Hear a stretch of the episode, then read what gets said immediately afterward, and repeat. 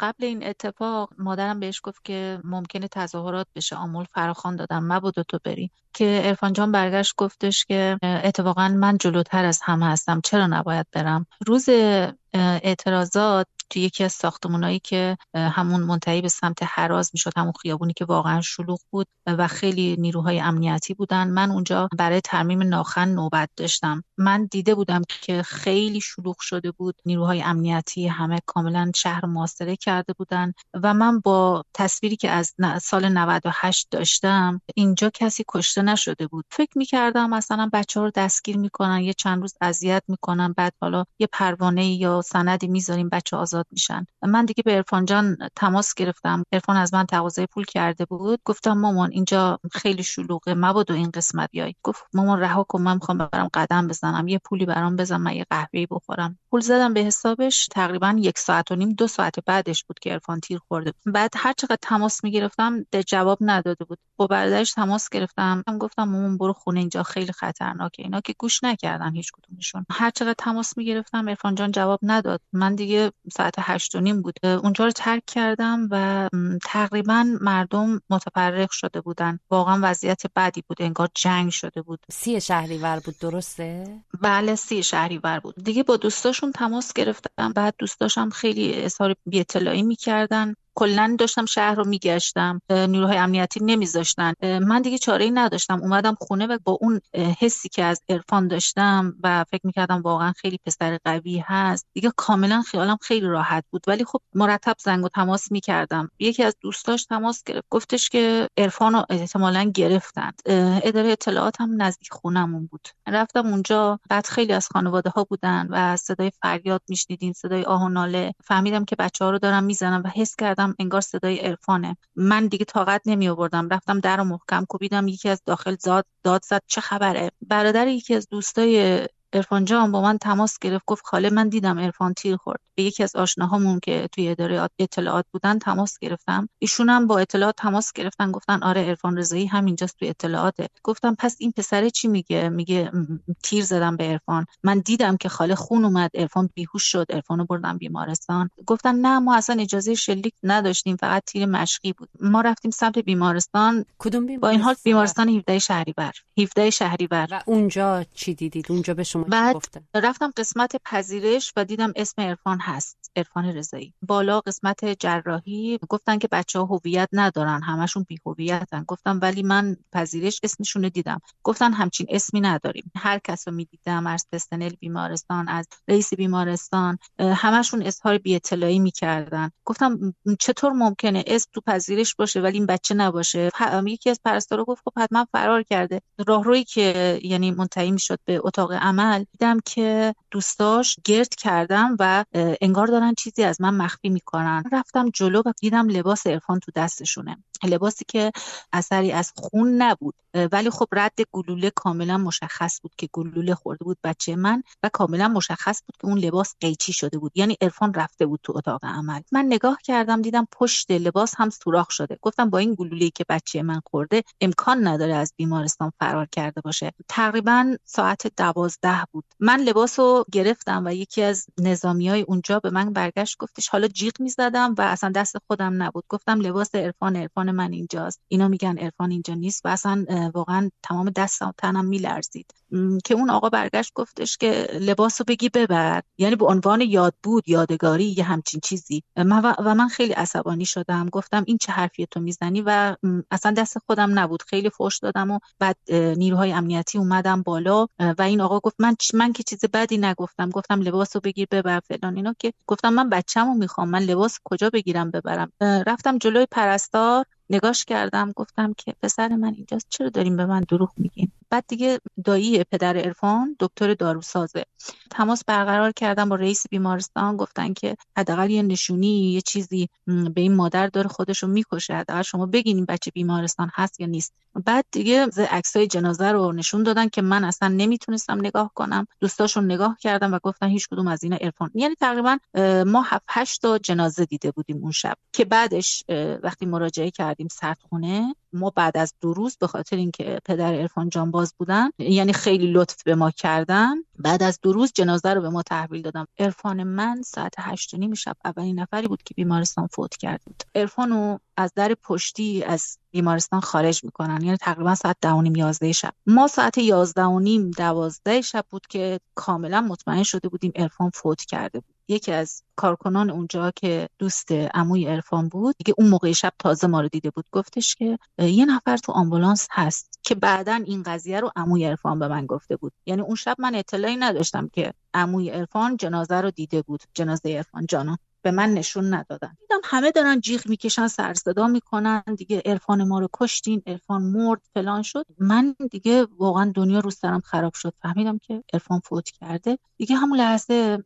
از حال رفته بودم تقریبا نیمه بیهوش بودم که منو بردم بالا سرم وست کردم و دو تا مورفین بهم زدن. شما کجا تحویل گفتید روز بعد توی سردخانه دیدید. خودتون دیدید. ممکنه به من بگید بله. آیا بله گلوله کجا خورده بود؟ وضعیتش چجوری بود و کجا تحویل گرفتی؟ بدنش رو ندیدم اجازه ندادن. ولی خب موقع شستشو عموش و چند تا از فامیلاش بودن دیدن که از زیر سینش تقریبا پهلوش بود و پشت کمرش هم سوراخ کرده بود زیر کتفشم یه گلوله خورده بود. و من یه دور رفتم توی سردخونه و وقتی داشتم موهاشو دست میکشیدم دیدم از قسمت گوشه کنار ابرو یه چند سانت بالاترش ارفان موهاش خیلی بلند شده بود و فوق العاده پرپشت بود. وقتی دست زدم دیدم دستم به یه چیزی زبر و سخت برخورد کرد و وقتی موهاشو باز کردم دقت کردم دیدم نخ بخیه هست نخ بخیه قرمز. بعد همینطور داشتم دقت می‌کردم که چیه چرا سر بچه من بخیه خورده؟ اون آقایی که پیش نماز اونجا بودن برگشتن گفتن که نشسته هست دست نزن مادر. بعد از شستشو دیدم که بلافاصله که کفن کرده بودن کفن بچه من خونی بود.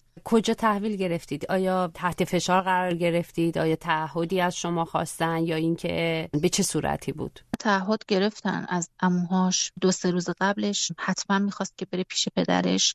البته من و پدرش جدا از هم زندگی می‌کردیم. پدرش جانباز بود جانباز مجری جنگی بود و اعصاب و روان و موجی واقعا ما تحت فشار بودیم از نظر اخلاقی.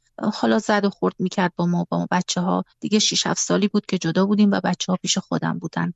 یک ماه و نیم قبلش پدرش به خاطر مشکلاتی که داشت بیمارستان بقیت الله تهران که مخصوص جانبازا سپاهی است اونجا بستری بود. ارفان دو روز قبلش می‌خواست بره پدرش به پدرش سر بزنه. به بهانه حالا سی شهریور تولد پدرش هم بود. که من گفتم ماشین یه, یه مقدار مشکل فنی داره اجازه بده درست بشه. من درست کردم ماشینو. اون شب ارفان قرار بود که ساعت ده یازده شب بعد تظاهرات حرکت کنه بره تهران پیش پدرش. گفتی تعهد گرفتم. واسه تحویل پیکر تعهد چی گرفتن؟ تعهد گرفتن که حرفی نزنیم بدون سر صدا برگزار بشه. امامزاده ابراهیم داخل شهر. اونجا ما قبل داشتیم و می‌خواستیم ارفان جان رو دفع بکنیم اجازه ندادن. دو سه تا از بچه ها هم امامزاده ابراهیم دفع کردن و شهید حساب کردن. اونا اون خانواده ها قبول کردن ولی خب الان دیگه صداشون در اومده. ولی ما قبول نکردیم اصلا. به خاطر همین ارفان جان اونجا دفع نکردم و یعنی تقریبا من هر روز یه 20 دقیقه 20 دقیقه 25 دقیقه مسیر رو میرم تا مزار عرفان. خیلی فاصله هست. امامزاده عبدالله دیگه دیگه اونجا رو چون قبول نکردن مجبور شدیم اینجا دفع کنیم. و اینجا هم اجازه نمی‌دادن. و توسط آقای دکتری که خیلی پادرمیونی کردن ایشون هم جانباز آزاده هستن.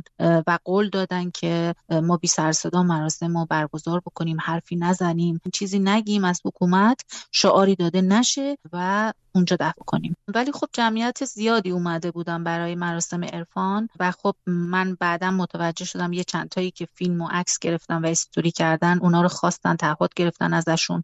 حتی خانواده دوستم دوست 25 ساله من اینا رو خواستن با شوهرش و با دخترش و خانوادگی ازشون تعهد گرفتن خیلی اذیتیشون کردن که به خاطر همین قضیه دوستم واقعا به خاطر زندگیش ترسید.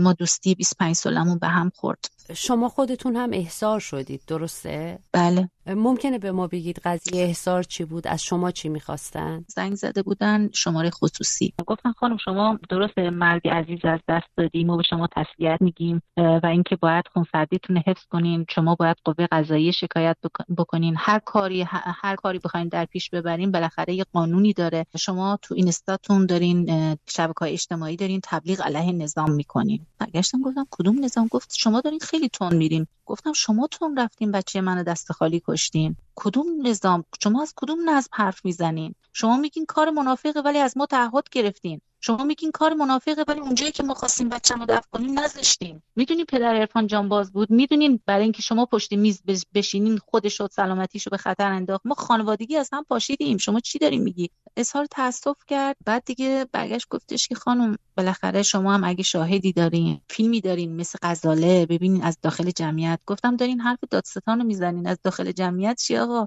غزاله اهدای عضو شده بود. اگه منافقین رو زده بود اگه از داخل جمعیت چرا نذاشتین بدنش اهدا کنه؟ چرا انقدر مادرش رو خسته کردین؟ چرا یه گوشه گرفتین دفنش کردین؟ پشت دستشویی گرفتین دفنش کردین؟ چرا دارین علنا دروغ میگین؟ خب من واقعا اون تصمیمی که با خودم گرفته بودم یه ذره ساکت بشم واقعا این آقا نذاشت. دیگه واقعا گریم در اومده بود. انقدر عصبی شده بودم با گریه برگشتم. گفتم که من می‌دونم قاتل بچم کیه. من اگه شاهد بیارم از کجا معلوم؟ فردا این شاهدین من کشته نشن نگن خودکشی کردن سر به نیستشون نکنه. من چرا باید جان یکدیگر رو به خطر بندازم؟ اومدم بیرون نشستم تو ماشین فقط یه ده دقیقه گریه کردم و اومدم سمت خونه. تصاویری منتشر شده از پسر جوانی که روی ماشین گارد ویژه رفته ایستاده. عرفان بود؟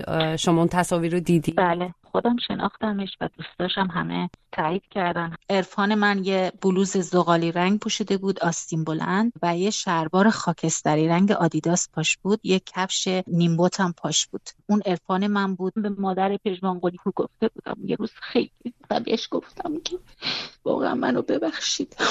ما خانواده اگه همون آبان 98 یا همون 88 که من خب سن زیادی هم نداشتم و همچینم فضای مجازی و شبکه های اجتماعی نبود که ما بخوایم بیدار بشیم. به مامان پیشمان گفت واقعا منو ببخشید نتیجه کوتاهی خودم الانم به خانواده میگم مطمئن باشن مطمئن باشن. نوبت تک تکشون می‌رسه. از خدا براشون آرزوی سلامتی دارم برای خودشون برای بچه هاشون ولی این شطوریه که در خونه همه میاد خان آخا میاد. منم فکرشو نمی‌کردم یه روزی آمل تظاهرات بشه آمل اینجوری بشه بچه من کشته بشه.